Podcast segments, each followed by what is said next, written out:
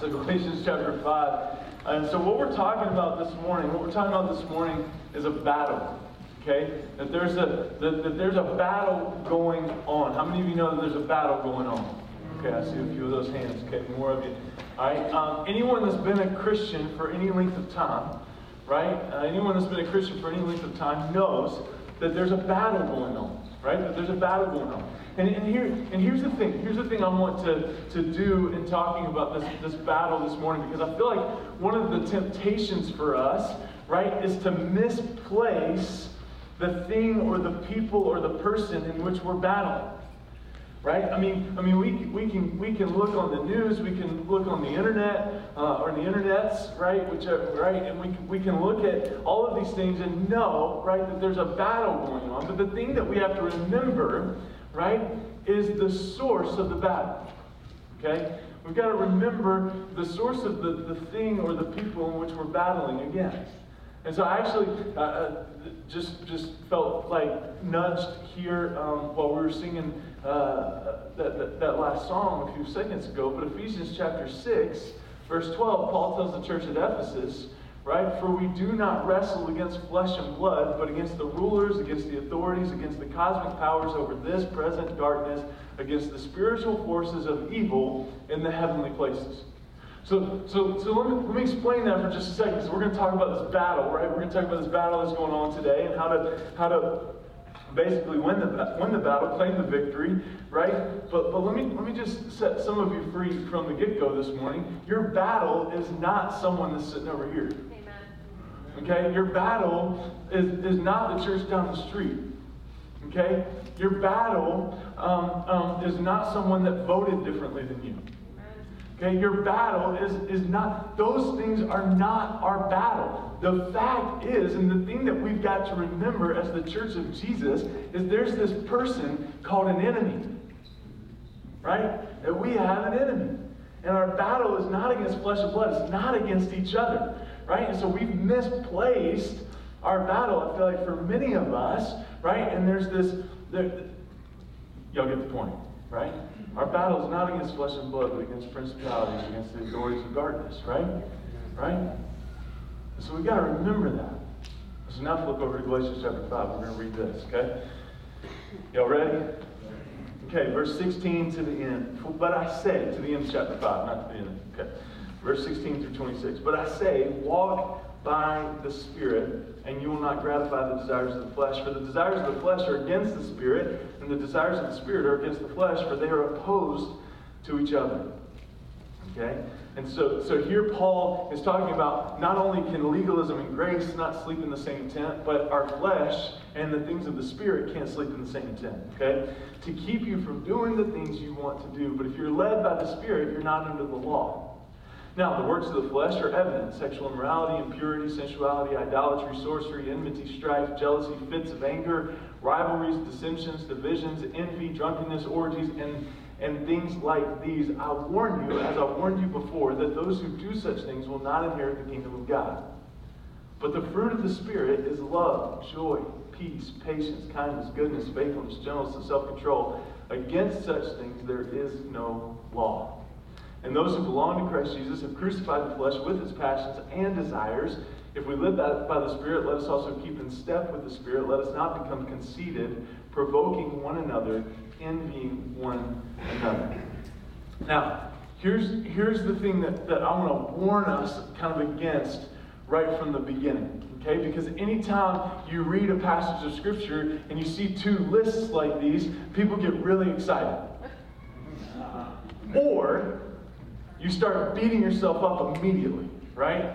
Like, like Paul uses some, some strong language here, right? If, if, if this, if this, if this, if this, right, you're not inheriting the kingdom of God. But, and so, and so what we have here is essentially two messages, okay, under the same umbrella. All right? So I want to talk about the first list first. Okay? The freedom that Christ promises the freedom that Christ promises, the freedom that Jesus promises, is not without a daily war or conflict within us between submitting to the leadership of the Holy Spirit and the desires of the flesh. Amen. Submitting to the desires of the flesh. And so that's the battle within us. That's the battle that each and every one of us this morning has. And each and every one of us have our vices from, from alcohol to buffets, right? I mean, I mean, let's, let's, let's be honest this morning. Okay, we've got a big crowd, right? Let's be honest this morning, right? That each and every one of us have that desire of the flesh that, if we were honest, wish would go away. Right? Would go away. Okay?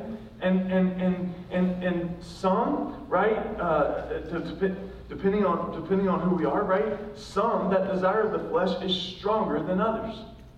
Okay? And uh, but but but no less important. Okay? And so um, the first thing that I want to talk to you, because I want to talk about three truths today about the battle. The first thing I want to talk to you about is there is spiritual conflict within us. Right? As we look at this passage and as we think about today, there is spiritual conflict within us. And Paul owns it, right? Walk by the Spirit, you'll not gratify the desires of the flesh. Not that they won't go away, right? Because he, that's not what he says. Walk by the Spirit, and the, and the desires of the flesh will go away. No, you just won't gratify them, right? For the desires of the flesh are against the Spirit, and the desires of the Spirit are against the flesh. They're opposed to one another to keep you from doing the things you want to do.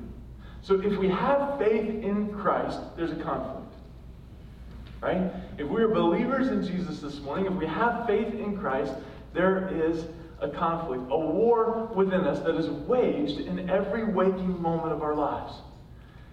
And so many times it's apparent and we know it, we, we can see it, right? We see the pizzas right in front of us, okay? Many times it's apparent, we know it, other times we don't know it. That's because we're spiritually numb to the sin that we're engaging in. Okay? And this conflict is because the desires of the Spirit are against the flesh, and the desires of the flesh are against the Spirit. The flesh wants to keep us from doing the things that we want to do. Right? Pursue Christ. Live for Jesus. Right? Sin is dethroned in our lives, but it's not destroyed. When we come to faith, get that, get that, sin is dethroned in our lives, but it's not destroyed right? We still, we still battle sin. And that's why Paul tells the church, walk not according to the flesh, to crucify the flesh, to put to death the deeds of the flesh. Now, let's talk about this for a moment. Okay, because this can get confusing. Right? Let's talk about what the flesh is. Okay? The flesh is what characterizes our life before Jesus. Okay, the flesh is what characterizes our life before we come to faith in Christ. It's our natural, selfish, and sinful propensity to rebel against God. Okay, it's the natural urge to live the way that we want to live, to want what we want and want it now, right? The flesh is that natural, uh, uh, um, um, you know, sinner's mentality, right? Waiting to rear its ugly head when we least expect it. It's influenced by our past, it's influenced by our personalities, right? Um, and some of us, some of us in this room have lived reckless lives. Others have come from dysfunctional homes. Others are emotionally scarred, and still others have been very self centered all their lives.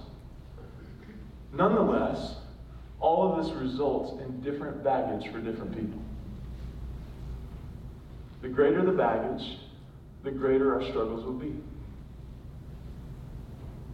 The greater the baggage, the greater our struggles will be. There's a spiritual conflict within us.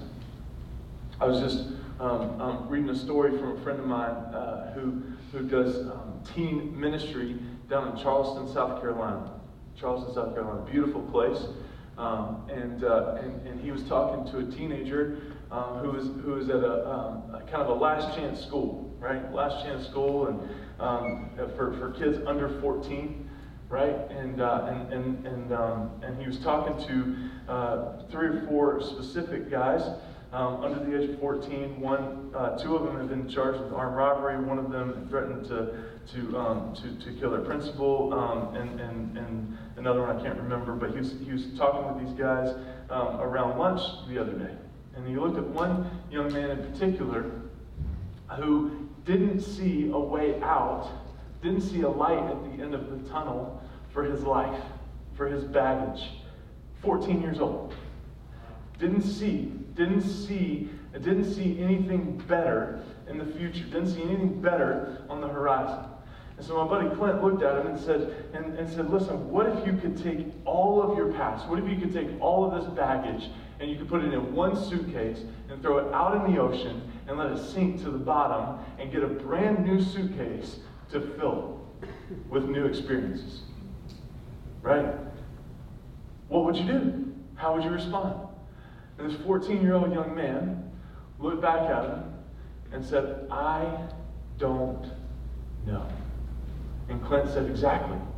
You don't know because you don't know the one that can give you that type of freedom.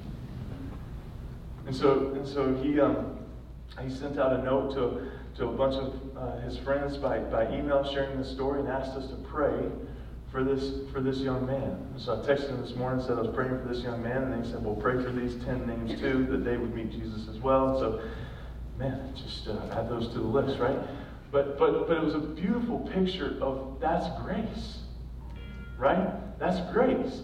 Is we take all of these desires of the flesh that have that have beaten us, that have taken control of our lives, that have caused us to make that, that have caused us to make bad decisions or mistakes or, or, or you know, poor, poor um, uh, um, career choices or financial, whatever the case, right? You put them in a suitcase, you throw them to the, that doesn't mean they don't impact you in the future, right? That doesn't mean they don't, it doesn't mean they don't uh, uh, uh, um, um, affect you or inspire you or mature you in some way, but then you get a, you get a new suitcase to, to fill with all the new experiences, right? It's the beauty of grace. Right? But it's also a picture of the battle. The second truth that we see this morning, look at verse 17. For the desires of the flesh are against the Spirit, the desires of the Spirit are against the flesh, for they are opposed to each other. When it comes to the conflict, the Holy Spirit is our resource in the conflict.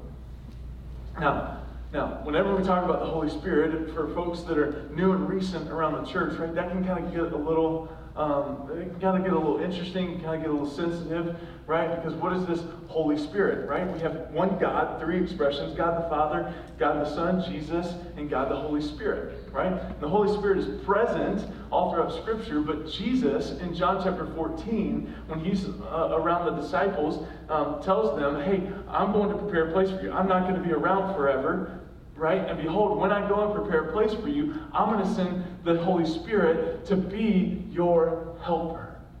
Okay? And so the Holy Spirit is our helper. The Holy Spirit is the one that's with us constantly. The Holy Spirit is, is, is, is our discernment, right? The Holy Spirit is, is, is our convictor, right? The Holy Spirit is ever present with us, right? And that is God's presence in us.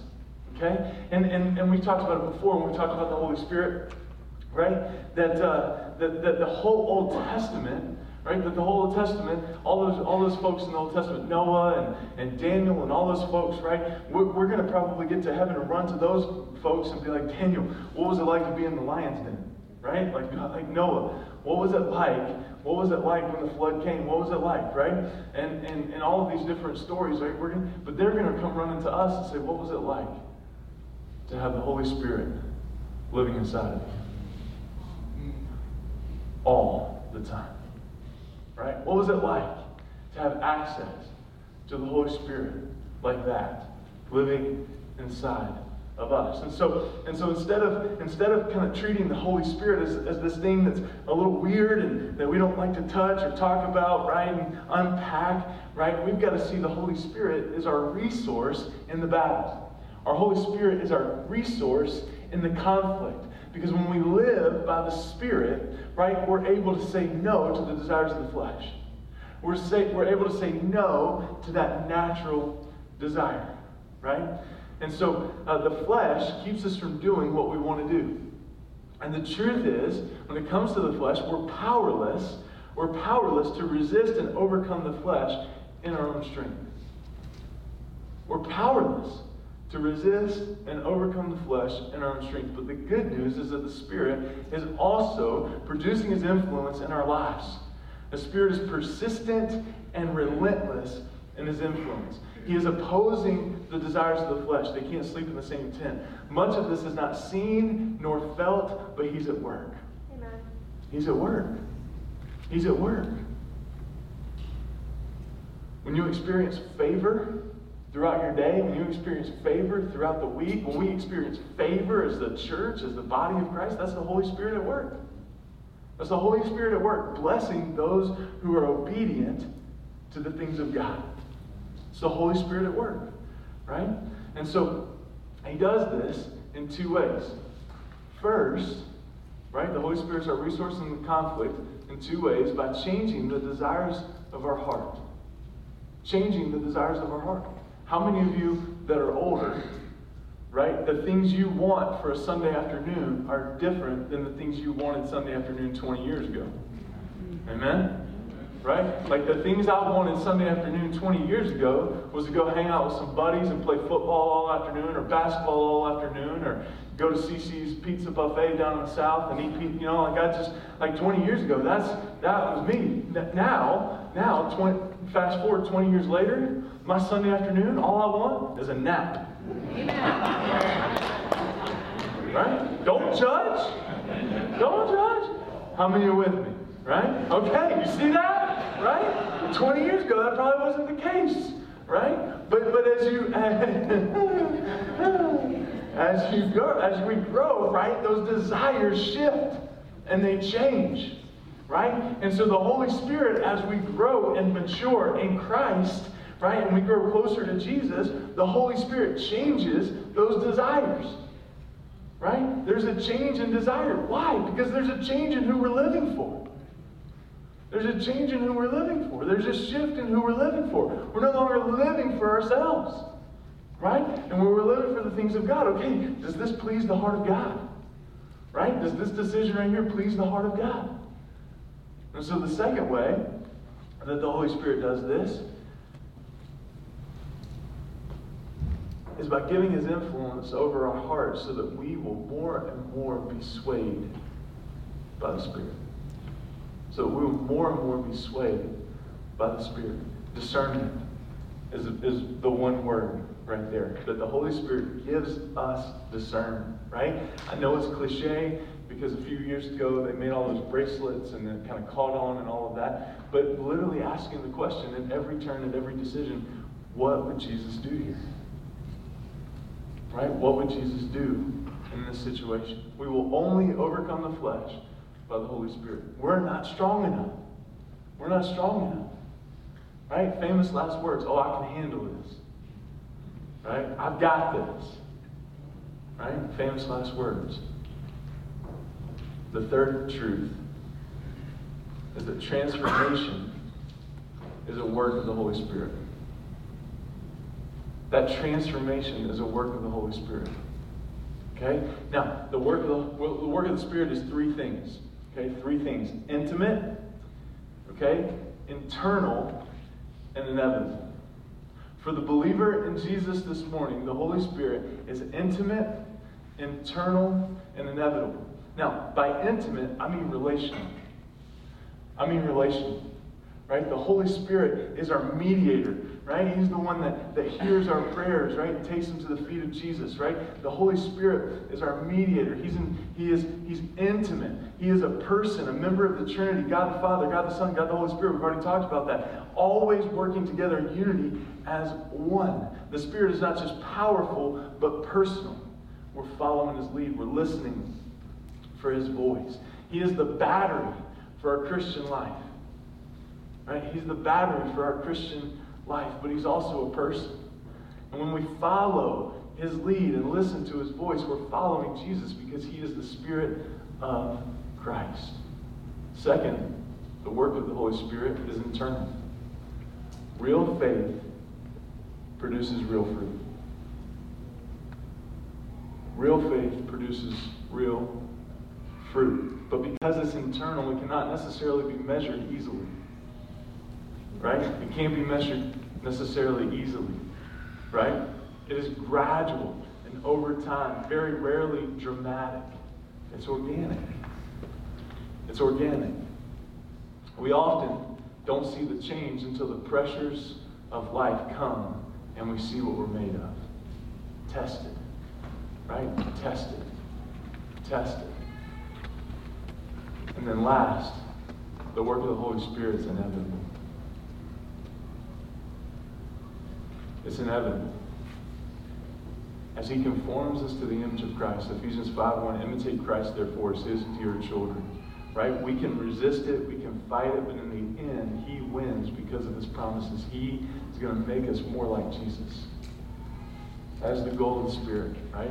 And so, and so that's the first part, right? For the desires of the flesh, are against the Spirit, the desires of the Spirit are against the flesh. And then we get down to that list and we talk about the battle and we see all of those things. Uh, you know, verse 21, envy, drunkenness, right? All these things like these. And then I want you to look at verse 22. Ken, I don't know if you can throw verse 22 up there.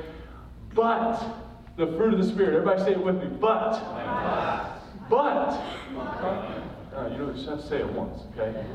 Say it twice, then we got to start talking about forgiveness and all that stuff, okay? Right? But the fruit of the Spirit. Right? But the fruit of the Spirit. And so the, the fruit of the flesh, right, is that whole list, right? All of these things that don't please God, right, that, that cause shame, that cause uh, um, um, battles within, right, relational damage, all of, all of these things, right? And, and while the desires of the, for those things and of those things are inevitable, but the fruit of the Spirit is love, joy, peace, patience, kindness, goodness, faithfulness, gentleness, and self-control. Right? You know that you know that song you used to sing in Sunday school. It starts out real slow, and then just by the end of it, love, joy, peace, and you're really not saying the words. You're just kind of mumbling all the fruits of the Spirit, right? All the fruits of the Spirit: love, joy, peace, patience, kindness, goodness, gentleness, faithfulness, self-control. I'm in this one. Okay, the fruit of the Spirit, but the fruit of the Spirit is the result of the Holy Spirit's continual transformation in us. So I I want to spend some time talking about spiritual fruit, and then, and then, we'll, and then we'll close uh, with a couple applications. Okay? Sound good? We're going right over to the church after this, right? For a 5 o'clock potluck. So we've got plenty of time. Y'all don't have any plans in between, do you? I saw those hands earlier for that nap. But uh, you can just take that while I'm preaching. Um, so let's talk about the nature of spiritual truth. Spiritual fruit, excuse me. The nature of spiritual fruit. Four truths about the nature of spiritual truth. Fruit. Spiritual truth, fruit, same thing. Okay. Spiritual fruit. First, spiritual fruit comes from the character of the individual. Okay, the nature of the character of an individual. A tree produces fruit that is consistent with its character.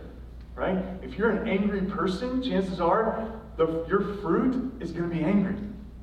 Right? If it, I was I was walking in and, and with our setup team today, the setup team did awesome, and and, and somebody said, um, you know, most people are as happy as they decide to be. Love that. I think you said it was from Abraham Lincoln, right? But you can give me credit, or you know, that's fine. Um, right? But, uh, but, but but when you think about that, right? The the the fruit that we're going to produce is consistent with our character. That's why so much of Paul's writing is be like Jesus.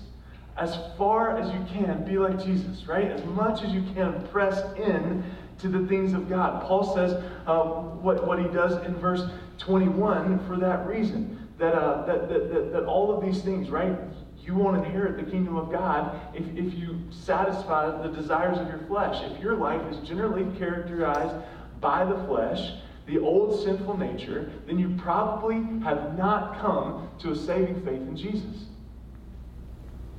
Right? If there wasn't a change, if there wasn't a shift from the time before you met Christ to the time after you felt like you met Christ, right? If there wasn't a change in desire there, right? Then, then, then there's probably a conversation to be had. I'm not doubting anybody's salvation. I'm asking you to examine your fruit. Right? Examine the fruit. Second thing about the nature of spiritual fruit is the fruit are characteristics of God. The fruits of the Spirit are characteristics of God. So uh, there, there, there's, there's, three, there's three types of fruit. Okay, and I, I want to kind of break them up. Okay, I'm going to give I'm going to give this front section right here. Okay, yeah, the, the first triad of fruit. Okay, um, contains those graces uh, which, which turn one's thoughts towards God. So the fruits of the Spirit are also uh, named graces. Okay? And so you, you, you are the ones that uh, turn our thoughts to God. Love, joy, peace. Right? Y'all got the best ones. Okay? Y'all got the best ones, okay? Not, not that they're my favorite section, Okay, it's like my kids. Okay, love, joy, and peace. Okay, so you, you, this section right here, you're love, joy, and peace, right? And you are the characteristics, you're the fruits, you are the graces, right, that turn our attention uh, to God. The second triad, we'll, get, we'll give this one to you all. Okay, you're, you're, you're the graces, you're the fruits of the Spirit that direct our relationships with others. Long suffering or patience, gentleness. Yeah, that'll work. Um, and goodness. Okay, so long suffering or patience, right? Patience, gentleness, and goodness. That's what that's what that's what this section represents. And you represent how we interact with each other, how we interact with others. Okay, and then the back, okay, on the on the other side of the aisle back there, okay, you're the last triad, and you're you're the graces, you're the three fruits that deal more directly with self. And so faith, literally meaning faithfulness, meekness, which is gentleness, and self-control. Right? So that whole that whole back section, right? Your faithfulness, your gentleness, and you are self-control. And the beauty of it is, is that all of these, right, all of these in nature work together, right? They work together as characteristics of God in His divine nature. And Paul tells us again in Ephesians 5 1 to imitate God as His dear children. So all of these things are characteristics of God, right? All three sections, all three triads are characteristics of God. And then the third thing I want to point out to you about the nature of spiritual fruit is that spiritual fruit is a gradual growing process over the course of our lives. It's a gradual growing process. We're told that God forms Jesus in us in Galatians 4 and promised that we will be conformed to the character of Christ through the Spirit. Through the Spirit. And then lastly, when it comes to the nature of spiritual fruit, we're not passive in producing fruit. In no ways are we passive when it comes to producing fruit. We're commanded to do each of these fruits in the New Testament. We're to love. We're to, we're, to, we're to have joy, rejoice, and rejoice always. And again, I say rejoice. Be at peace. Be gentle with one another. Be long suffering. Be patient. Right? All of these different things. And so we're not, we're not called to be passive when it comes to producing fruit. We're called to be actively producing fruit in our lives, through our lives, with other people. You guys still with me? So let's talk about some examples of spiritual fruit. The fruit listed, the first fruit listed is love. And is the primary way in which God deals with his people. And it's also the primary way that characterizes the Christian life.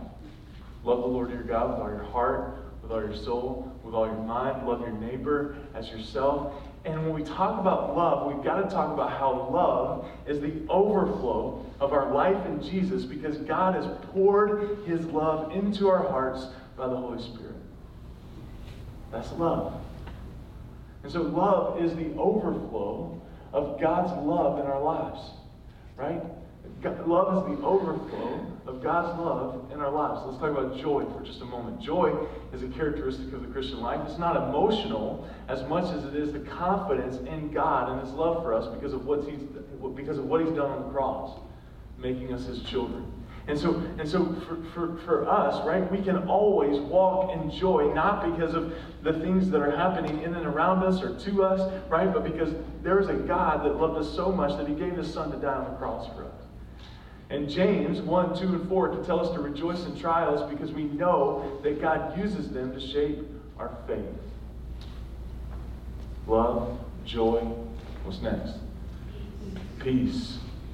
Peace is the freedom from anxiety, stress, worry. When life is intense or not going our way, it leads to peace in our relationships. Next, patience. Patience and kindness. Right? They're the, they're the passive and active sides of love. Patience and kindness. Love is expressed in patience toward difficult people and circumstances. right? It may even be with those who oppose you. Not big fans, right? Kindness is the active side of love. It's a gracious disposition towards people, even difficult people, extra grace required people, right? Goodness is acting, is acting morally good because you've taken on the moral goodness of God. Right? When we come to faith in Christ, we partake of the moral nature of God. Next, faithfulness describes a character of faith, faithfulness to God over our life. Gentleness is the attitude and behavior in contrast to harshness. Lastly, self control is the ability to control yourself for the larger good. Being able to say no to the flesh, sinful impulses, desires of the world. Here's my point going through that list. Right? And we, we don't do this often, right? And I know this isn't a feel good exercise. Okay? I know this isn't a feel good exercise. But if you, if you go through that list love, joy, peace, patience, kindness, gentleness, goodness, faithfulness, self control, right? How are we doing? What type of fruit are we producing? Are we producing fruit that pleases the heart of God? Are we, are we acting, here, here, and, here, and here's the question are we acting like people of faith? More than just in this room on Sunday. Are we producing the fruit of the Holy Spirit? in love, in joy, in peace, in patience, in kindness, in goodness, in gentleness, in faithfulness, in self control. The question is not, do we produce fruit? The question is always, what type of fruit are we producing? And so, how are we doing? How are we doing? And so, here's how God produces fruit in our lives. The Bible describes the dynamic work of the Holy Spirit. Look at verse, look at verse 22. The fruit of the Spirit, skip down to verse 24. And those who belong to Christ Jesus have crucified the flesh with its passions and desires. If we live by the Spirit, let us also keep in step with the Spirit. Let us not become conceited, provoking one another. That doesn't happen today. Envying one another. Right? Nobody provokes one another. Right? Nobody, nobody, nobody does that. Right? Who would ever do that? That's crazy. Okay, siblings. Okay, right? And so, and so th- there are three ways that our flesh is crucified. I know I'm giving you a lot of information this morning, but there are three ways that our flesh is crucified. We've got to talk about this because, again, another statement by Paul that's like, hmm, wow, that's intense. Those who belong to Christ Jesus have crucified the flesh with its passions and desires. Here's the deal we crucified our flesh when we came to faith, right? We crucify our flesh when we come to faith in Jesus. How? God crucifies them. Right? Like, come to me, all are weary, heavy like, take up my cross, right? Take up, take up your cross and follow me. Right? And, and, and so and so we our, our flesh is crucified by God when we come to faith. He gives us new desires. Right? He gives us new desires. Secondly, we crucified our flesh when we came to faith by repenting. Right? By repenting. Right? And, and repenting is not just not, you know, not just saying sorry flippantly, but going and laying down our sin and turning our backs to it and walking away. Right? So we do And then the third way that the flesh is crucified, we must constantly and consistently renounce the flesh by saying no to its desires and embrace Jesus is better. Amen. So this thing in front of me, right? It looks really good. It makes it makes all the sense in the world, right? But it's not of God. It's not of God. This doesn't please God. This doesn't produce the type of fruit that God would, would want from my life. And my concern for us is that is, is that is that the longer we're, we're the longer that we're in faith, the more passive we get to even considering that. Right? To even considering that. When I think of faithfulness, right? Not neglecting, not neglecting to meet together, as is the habit of some. Right? I think I think of faithfulness, right? Right? When when when um no, we're gonna keep going. Okay? We're gonna keep going. All right? Let's spend the last few minutes. Let's spend the last few minutes on three crucial principles that will help us in our daily battle. Sound good? Three crucial principles that will help us in our daily battle. Number one, crucifying the flesh must be ruthless. Crucifying the flesh must be ruthless. Take no pity on your enemy who wages war on your soul. Another way to say it don't coddle or play with sin. Don't coddle or play with sin. Now, I know things have changed. I know things have changed. And I know some kids in the room and some parents, you're going to have some thoughts about this, right? Um, so, so things have changed. I've been out of student ministry for over 10 years now. And so you can call me irrelevant because student ministry and adolescent ministry changes all the time. That's fine. That's fine. But back when I was a youth pastor, and many, many moons ago, right, I used to tell parents, um, be, because, uh, be, because I, I felt like it was so important, right? It was so important. Do not, under any circumstances, let your kid have a TV with cable in their room. Like there's too much temptation there. Right? There's too much temptation. Rip the TV out of their room. Don't let devices in the room. Right? Don't let devices in the room. If you have daughters, don't let boys in the room. Right? Like you get the point, right? Like there's like there's there there are things, right, that that, that we shouldn't let around ourselves at certain times because nothing good happens. Right? Nothing good happens. Nothing good happens. Yet we reach an age where we're able to make decisions for ourselves. Right? Where we're able to make decisions for ourselves, where we're grown. Right? And some of us feel like that happens at 10, and some of us are, are grown and we still don't feel grown, right? Like, like, uh, so it's different for every person. But, but the point that the point that I'm trying to get to is many of us have this sin in our lives that we're coddling. Instead of being ruthless about it, right? Instead of being ruthless about it and say, No, I'm not going to allow the spider to stay in the kitchen. I'm not going to allow the spider to stay in the house. If there's a live spider and I know about it, it's either dying or there's a hotel down the street. Amen? Right? But yet, when it comes to sin, we'll cuddle it. And we've got to start treating sin like spiders. Squash it. Squash it. I don't know one person, and if you're this person in the room, please, please don't respond. Okay? Please don't respond. Right? But I don't know one person that looks at a spider and says, Oh, look at that cute little fellow. no. No. Right? Really? Are you serious? Oh my word. Man, we gotta pray for you. We gotta pray for you. Yeah. Okay. Well, we all have our imperfections, right? crucifying the flesh must be ruthless. Second, crucifying the flesh is painful.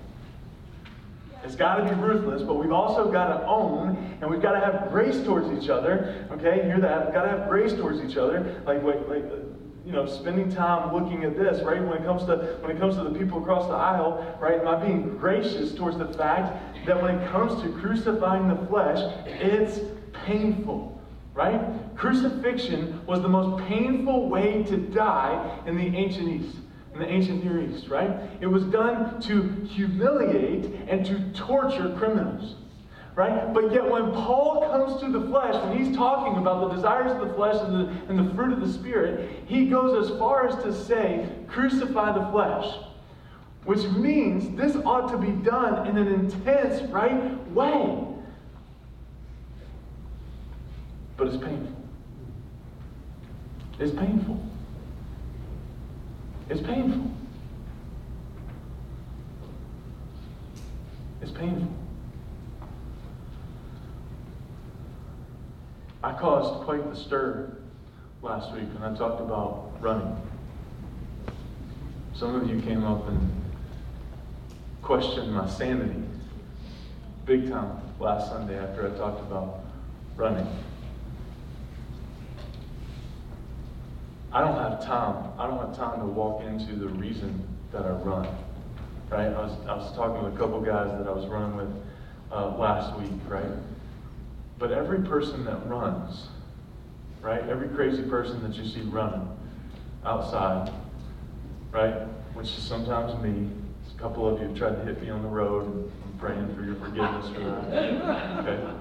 Get back, long sermon. Um, okay? Right? But every person that runs, right, or, or, or, does some type of exercise, or does, does something that other people look at and say, that's crazy. They have a reason. They have a why. Right? They have a why. Right? I don't ever tie my shoes and get out on the street and say, oh, this feels awesome. That first half mile for me is miserable. Right? There are things that hurt. There are things that are locked up. There are things that ache, right? But then I hit that half mile mark, and all of a sudden I'm like, oh, this feels nice. I like this. I like this. And then I get done, and I'm crawling back into the house, and I feel so accomplished, right? It feels amazing, right? There's a reason. There's a why.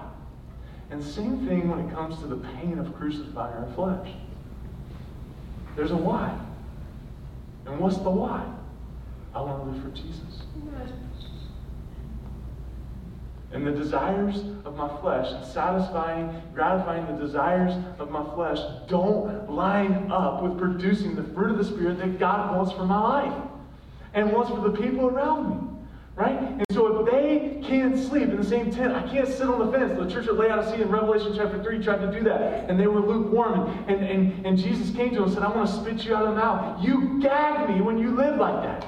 And yet, so many of us are coddling, and we, and we, and we can't deal with the pain of stomping on our, the, the desires of our flesh and gratifying those desires of our flesh and stomping on those and being ruthless about it and dealing with the pain of it, right? That we're, that we're, that we're cuddling up with the sin, that we've become complacent and tolerant of.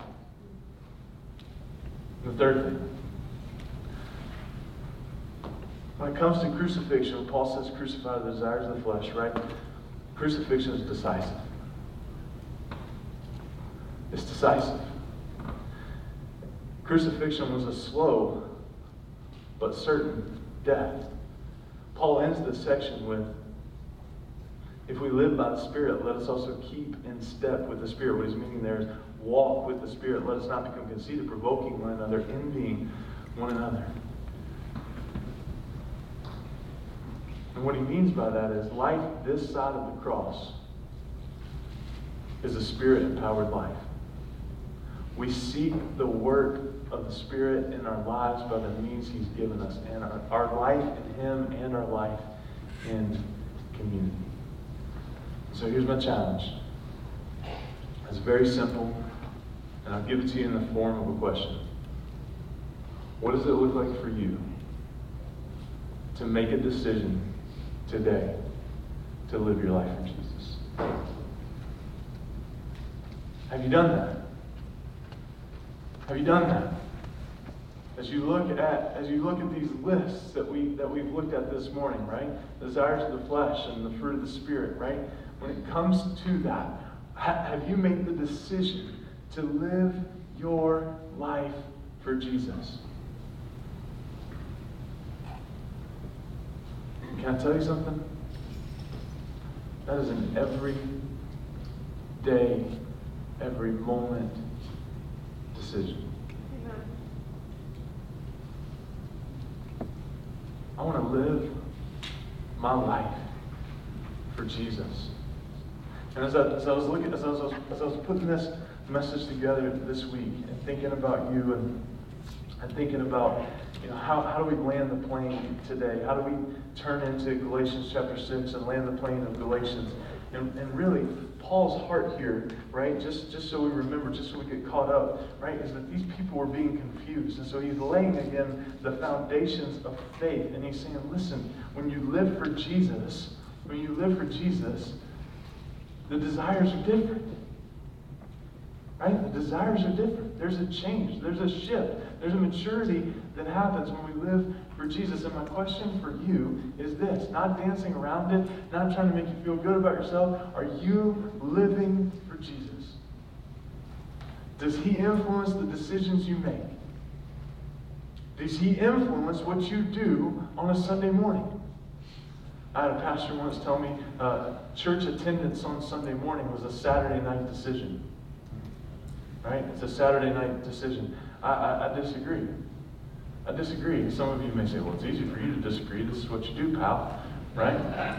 Like, this is kind of this kind of your thing, right? Church on Sunday morning, right? I, I'm never conflicted about what I'm doing between the hours of 7 and noon or noon 30 on a Sunday, right? I'm here. It's where you find me, right? Most most days, right? I'm never conflicted about that right? But, uh, but, but I even had the thought this past week as I was talking with a, with a friend of mine who's, who's a pastor down the road.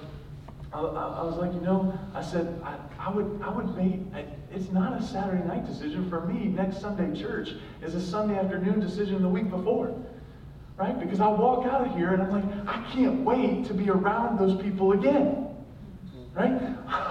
you want to know one of the conversations? Can I tell you one of the conversations? Come on, worship team, come up here so I'll stop talking. Okay? But, but here's one of the conversations. Here's one of the conversations that drives me crazy. Okay? And, and it's happened. It's happened so often. Right? It's happened so often.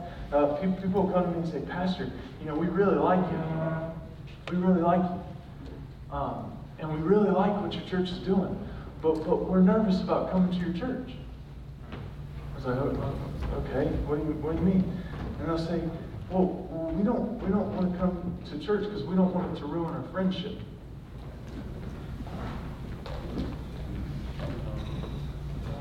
Let me tell you something. And this goes for each and every person in this room. I'd go to the bunker with each and every one of y'all. Let's go. Let's fight the desires of our flesh. We're a team. And here's the deal we can't fight the desires of our flesh alone. We need two things. We talked about one already this morning the Holy Spirit. Right? We need the Holy Spirit to give us the strength to battle the desires of our flesh. And secondly, we need accountability. We need a group of people around us that are saying, hey, who are you living for? Who are you trying to please? What's the most important thing in your life? What's your why?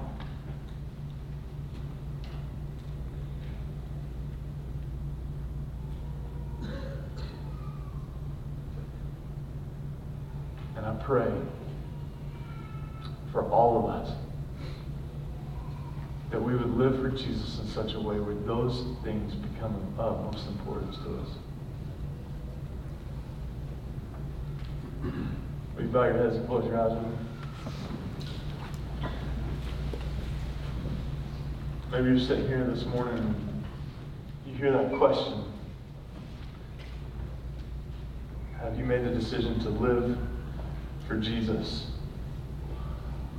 And you sit and say, you know what, Pastor, I've, I've never made that decision. I've attended church for years. I've done this, I've done that. I've served on this committee, I've served on that committee. But when it comes to making a decision to live for Jesus, that's something I've never done. This morning, I want to give you an opportunity. Say, you know what, today I want to become a Christian. I want to give my life to faith. I want to give my life to Jesus. I want to make the decision today that, you know what, living for me, living for the desires of my flesh, it's not working out. It's not what I want. I want to live for Jesus. If that's you this morning, you say, Today I want to make a decision to live for Jesus for the first time. Would you just lift up your hand? Anybody at all? You can lift it up, put it right back down.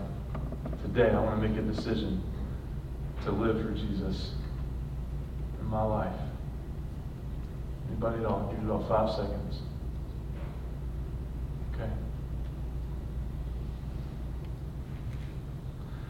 So maybe you're sitting here and it's been a while. My challenge to you is make the decision today that as you go, the Holy Spirit is going to influence the decisions you make this week. The Holy Spirit is going to influence how you have those conversations this week.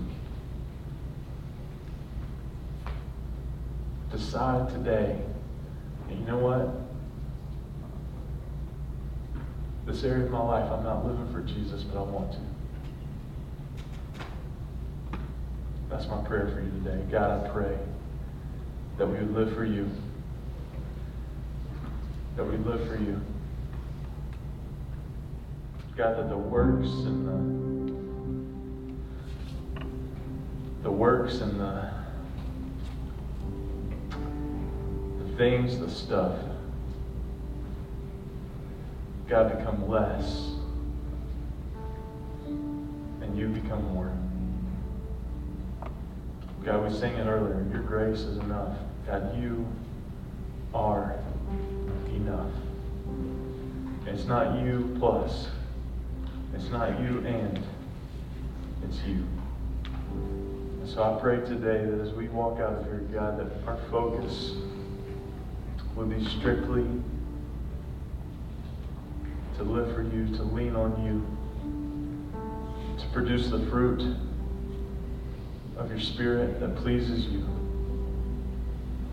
To be able to say no to the desires of the flesh and go as far as to crucify, it, as painful, as hard as that may be, God, that we would be ruthless when it comes to living for you. In Jesus' name I pray.